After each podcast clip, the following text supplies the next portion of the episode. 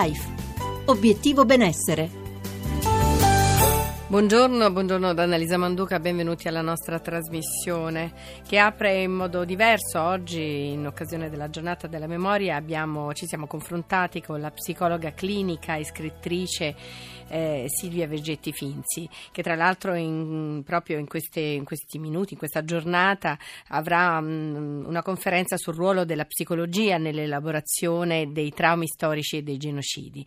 E questa, mh, questa psicologa ha scritto, tra l'altro di recente un libro, Una bambina senza stella per Rizzoli, dove parla proprio della sua esperienza di bambina ebrea a metà allontanata dai genitori a causa delle persecuzioni anti-ebraiche e della guerra. È riportata poi a casa solo dopo quattro anni. Queste esperienze di non accettazione, di solitudine vissute da piccola sono raccontate con grande misura, senza alcun autocompatimento, così come è narrata proprio la capacità di resistere alle difficoltà grazie alla forza dell'immaginazione. E allora sentiamo Silvia Veggetti Finzi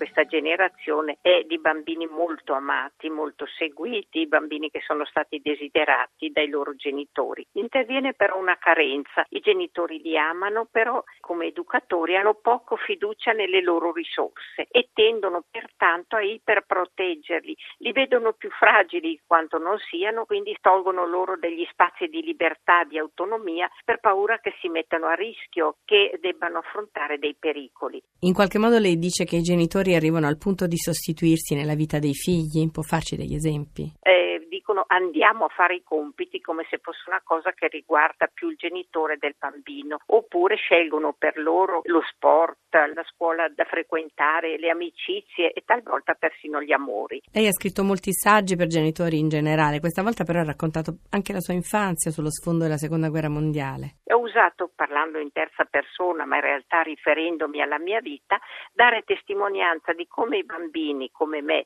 che si sono trovati a vivere in tempi molto difficili, e intendo la guerra, le persecuzioni razziali, i bombardamenti, la fame, come sapranno tanti nonni, in realtà se la siano cavata. E come? Facendo proprio forza, traendo coraggio dalle loro risorse che sono la fantasia, il gioco, la capacità di crearsi un mondo alternativo nella mente, oppure di trovare degli adulti validi di riferimento in base alla loro sensibilità e ai loro sentimenti. Cosa vuol dire ai genitori oggi? Guardate che ce la possono fare i ragazzi, abbiate più fiducia in loro, abbiate più speranza, guardate con più serenità al loro futuro, siete troppo spaventati del domani e questo rischia di bloccare le loro risorse, che invece sono tante, sono quelle della loro generazione, quello che tutte le generazioni hanno sempre avuto per superare anche le situazioni più difficili e alla fine approdare a una nuova epoca, una nuova età della vita con le loro risorse, con le loro forze. Crediate in loro.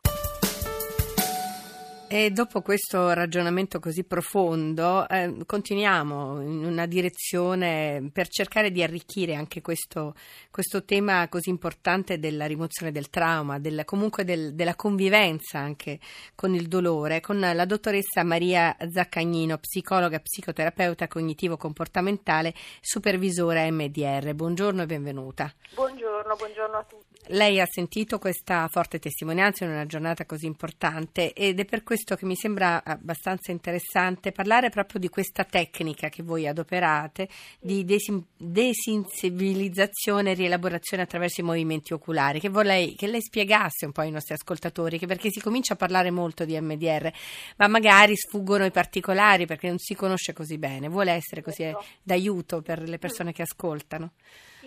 Guardi, l'MDR è un approccio terapeutico ormai riconosciuto anche a livello scientifico ed efficace proprio per il trattamento di tutti quelli che sono stati e che sono gli eventi di vita difficili, stressanti, traumatici si basa proprio sul fatto che eh, le esperienze traumatiche, proprio se non trattate, se non elaborate, possono continuare a condizionare in modo importante anche il presente. Sicuramente. Eh, quando parliamo anche, tra l'altro, di questa vostra eh, tecnica, ha dimostrato anche una particolare efficacia anche nel caso di vittime di crimini, di disastri naturali, di guerre, di abusi. Insomma, stiamo parlando proprio di un, un'elaborazione importante, comunque in, in cose che possono segnare per tutta la vita. Assolutamente sì, tanto è vero che in effetti l'MDR nasce proprio come strumento, come approccio terapeutico per elaborare quelli che noi chiamiamo i grandi traumi, traumi con la T maiuscola, che possono essere disastri naturali, terremoti, ma anche appunto grosse violenze, abusi, quindi tutta una serie di esperienze molto importanti, molto importanti. che lasciano inevitabilmente dei dei segni forti. Tra l'altro vorrei che lei spiegasse che eh, EMDR è un acronimo di fatto esatto, ed è esatto. un metodo psicoterapeutico scientificamente comprovato. Continui sì. lei, prego. Assolutamente sì, è un metodo scientificamente comprovato, ormai vari studi mostrano effettivamente come l'applicazione dell'MDR porta proprio ad una risoluzione anche di quelli che sono i disturbi post-traumatici da stress, ad una risoluzione di tutti quelli che sono i segni e le conseguenze delle esperienze traumatiche. Per cui effettivamente l'MDR va a riattivare quella che è proprio la nostra capacità di rielaborazione dello stress e del, e del dolore, in realtà va a riattivare quelli che sono i meccanismi di autoguarigione anche dalle esperienze emotive che ha la nostra mente e che purtroppo questo meccanismo di autoguarigione di fronte ad esperienze difficili si può bloccare. L'MDR va a riattivare questo processo molto naturale. Senta, dottoressa Zaccagnino, adesso vorrei essere, diciamo, stare sulla vostra notizia, perché voi avete presentato il primo centro MDR italiano per l'anoressia. Certo. Per fare una digressione, diciamo, ma è molto importante anche in una direzione eh, di grande utilità, perché noi parliamo da anni di anoressia e sappiamo perfettamente che è una malattia di grande complessità dei disturbi del, del, diciamo, dei, del comportamento alimentare. Perché l'MDR entra in, in questo, in questo diciamo mh, grande panel terapeutico in un modo uh, nuovo e forse particolarmente adeguato secondo lei? Assolutamente. Noi dopo anni di esperienza a livello di ricerca e clinica ci siamo proprio accorti effettivamente di come anche l'intervento sull'anoressia con l'MDR iniziasse a dare dei risultati molto molto notevoli e importanti sulla sintomatologia. Questo perché? Perché alla base dell'anoressia, così come ovviamente alla base di tutta una serie di altri disturbi certo, emotivi, eh, ci sono ovviamente spesso esperienze molto stressanti, difficili, traumatiche non elaborate e abbiamo proprio visto come in effetti la risoluzione, l'elaborazione di queste esperienze alla base traumatiche non elaborate in effetti porta ad una risoluzione molto naturale della sintomatologia alimentare. Per di più l'MDR agisce sia sulle esperienze traumatiche, alla base ovviamente di ogni storia di vita delle nostre pazienti certo. e poi ovviamente va ad agire anche proprio sul sintomo e su eventuali ricadute future.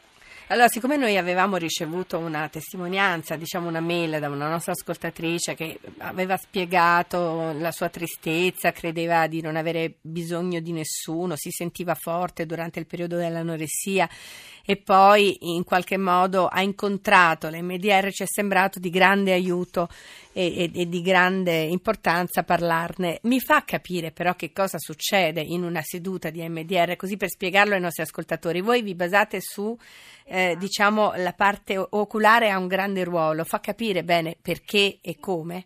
Esatto, in pratica come funziona? Noi chiediamo al paziente di individuare ovviamente l'esperienza o comunque individuiamo col paziente le varie esperienze difficili di vita, raccogliamo la storia di vita. Dopodiché andiamo a lavorare sulle, sui specifici momenti ed esperienze di vita in che modo? Invitiamo il paziente a visualizzare il momento di massimo stress. Quindi è una sorta di visualizzazione del proprio vissuto? Da un lato, di eh. visualizzare e di concentrarsi sulle emozioni e sulla localizzazione delle sensazioni fisiche, dopodiché il terapeuta esegue delle stimolazioni, la stimolazione oculare, cioè fa muovere per qualche secondo eh, gli occhi del paziente e come nel sonno REM, dove in effetti si arriva a rielaborare le esperienze. Eh, e questo che cosa comporta, mi perdoni? Dunque, comporta una eh, capacità proprio di integrazione dei due emisferi cerebrali, l'emisfero cognitivo e quello emotivo, e quindi permette in realtà un'integrazione a tutti i livelli del ricordo e solo la stimolazione bilaterale sembra proprio che faciliti questo processo. Senta, eh, dottoressa, ma avviene in modo consapevole, cioè la persona si rende conto che sta rielaborando oppure no? La persona è vigile, consapevole, ha il massimo controllo del sistema e di ciò che sta avvenendo. Tanto è vero che dopo ogni set di stimolazione la persona si accorge mano a mano che il ricordo, l'esperienza traumatica comincia a perdere la carica emotiva disturbante, cioè tutto quello che è il carico emotivo che ora non serve più rispetto all'esperienza traumatica e quindi inizia chiaramente a vedere ciò che è capitato in una prospettiva molto più costruttiva. Cioè come se si mettesse a guardare la propria vita da un altro punto di vista, avesse questa capacità, anche questa forza, esatto, come dire. Questa forza, infatti emergono tutte le Che poi è la parola chiave perché manca la forza a volte di guardare dentro di noi. E forse, secondo me, mi perdoni se faccio questo inciso, ma magari mi sto sbagliando e lei mi corregge, eh, in realtà noi abbiamo sempre la presunzione di capire perché eh, accadono delle cose. E nella, nell'anoressia è molto diverso, perché ah, noi ci, si sentono forti le persone anoressiche, o almeno così le abbiamo certo. sempre raccontate. Certo, perché questo meccanismo funziona invece in una persona che non vuole accettare addirittura di essere ammalata? Guardi, funziona proprio perché in realtà l'MDR attiva, come abbiamo detto, questo processo molto naturale di autoguarigione. Come e dire, in qualche modo distrae il, la nostra determinazione a non voler vedere e, e aiuta. Aiuta, ecco Ecco, diciamo che in realtà quando noi parliamo il linguaggio dell'MDR alla nostra paziente, in realtà la nostra paziente arriva a sintonizzarsi molto perché eh. nel momento in cui noi andiamo a dare il vero significato di quelli che sono i suoi sintomi, quindi in realtà non ci focalizziamo neanche troppo sul sintomo alimentare, ma sulla sua storia di vita. In realtà la paziente si rende conto che entriamo in sintonia con quello che è il vero significato. Ma questo chiaramente può, può, funzionare per l'anoressia nervosa, per la bulimia, cioè per tutte quelle persone che mangiano perché c'è alla base del, del, loro disturbo c'è comunque un comportamento distorto che, che è sicuramente figlio di un, di un, dolore, di un trauma, di qualcosa che è avvenuto inconsapevolmente e che ha portato comunque una la, lacerazione profonda in questa persona, in questa giovane magari, che è molto giovane in genere. Anche ai ragazzi molto giovani succede tutto questo, per questo che eh, bisogna essere anche molto tempestivi, perché la cosa straordinaria che leggevamo dell'MDR è se vogliamo chiamarlo pregio, e comunque che non è, è una, una, pratica che si può esaurire in pochi mesi o addirittura settimane quando eh, il paziente risponde in modo è collaborativo. Sì, posso davvero dire che effettivamente rispetto ad altri approcci psicoterapeutici l'MDR è eh, molto più attivo, rapido e incisivo su quelli che sono tra l'altro i fattori che eh, determinano realmente la vera causa del disturbo, tanto è vero che rispetto ad altri interventi eh, in psicoterapia dove noi abbiamo anche fatto confronti certo. con l'MDR abbiamo visto come i risultati effettivamente sono più rapidi ma soprattutto si mantengono nel lungo termine, non determinano spostamenti di sintomatologia, si mantengono ovviamente nel tempo. Allora, vista la vostra grande esperienza e anche diciamo al centro proprio italiano per l'anoressia che avete attivato a Milano, eh, chiaramente avete avuto già l'opportunità e lo avete fatto con grande responsabilità perché ci sono delle persone che hanno avuto dei grandi vantaggi, sicuramente questa è la vostra esperienza, vero dottoressa Zaccagnino? Sì, assolutamente. Allora, siccome stiamo parlando delle persone che stanno cercando una strada da tanto tempo, io vorrei ricordare che eh, l'MDR, come abbiamo spiegato fin qui, riattiva la nostra capacità di elaborazione dello stress, del dolore, lavora sul passato per eliminare la carica emotiva negativa legata proprio al ricordo. Però mi, mi dà in una battuta, in pochissimi secondi, ehm, chi deve e come bisogna convincere eh, le, le, persone, i ragazzi e le ragazze che comunque soffrono di questo disturbo a utilizzare questo metodo. È una, è una cosa che in qualche modo può spaventare un po' meno, però può aiutare molto più velocemente. Si entra in empatia con, il, con l'operatore. Qual è secondo lei la cosa vincente che possiamo dire ai nostri ascoltatori, soprattutto alle persone che ci stanno ascoltando, che hanno bisogno di sapere?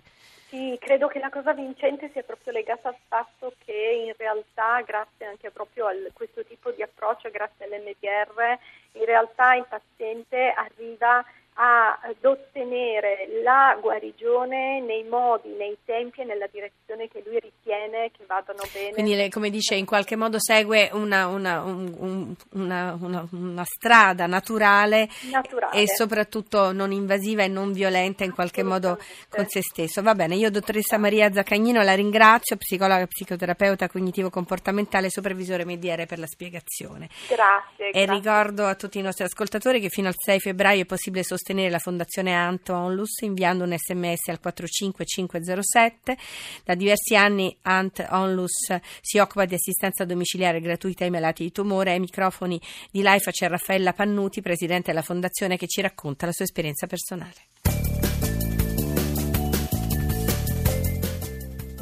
avevano detto che non era possibile più far nulla. Abbiamo contattato l'ANT, fino a quel momento mia madre era in balia del nulla. Poi sono arrivati i miei angeli, come li chiamava mia madre, l'incontro con i medici, gli infermieri dell'ANT. Sono stati il nostro faro nel buio assoluto della malattia.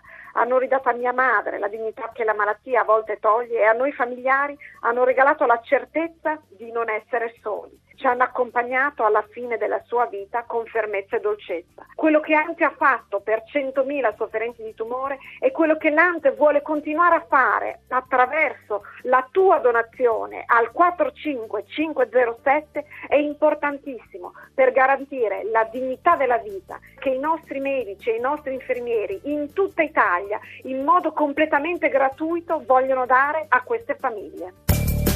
Grazie alla squadra di Life e al tecnico Massimiliano Savino. Domani ci occuperemo di dipendenza dalla cocaina e il valore degli abbracci. Adesso GR1, Francesca Quattrocchi e ricordate Life, la salute e vita. Grazie per averci ascoltato e buona giornata da Annalisa Manduca.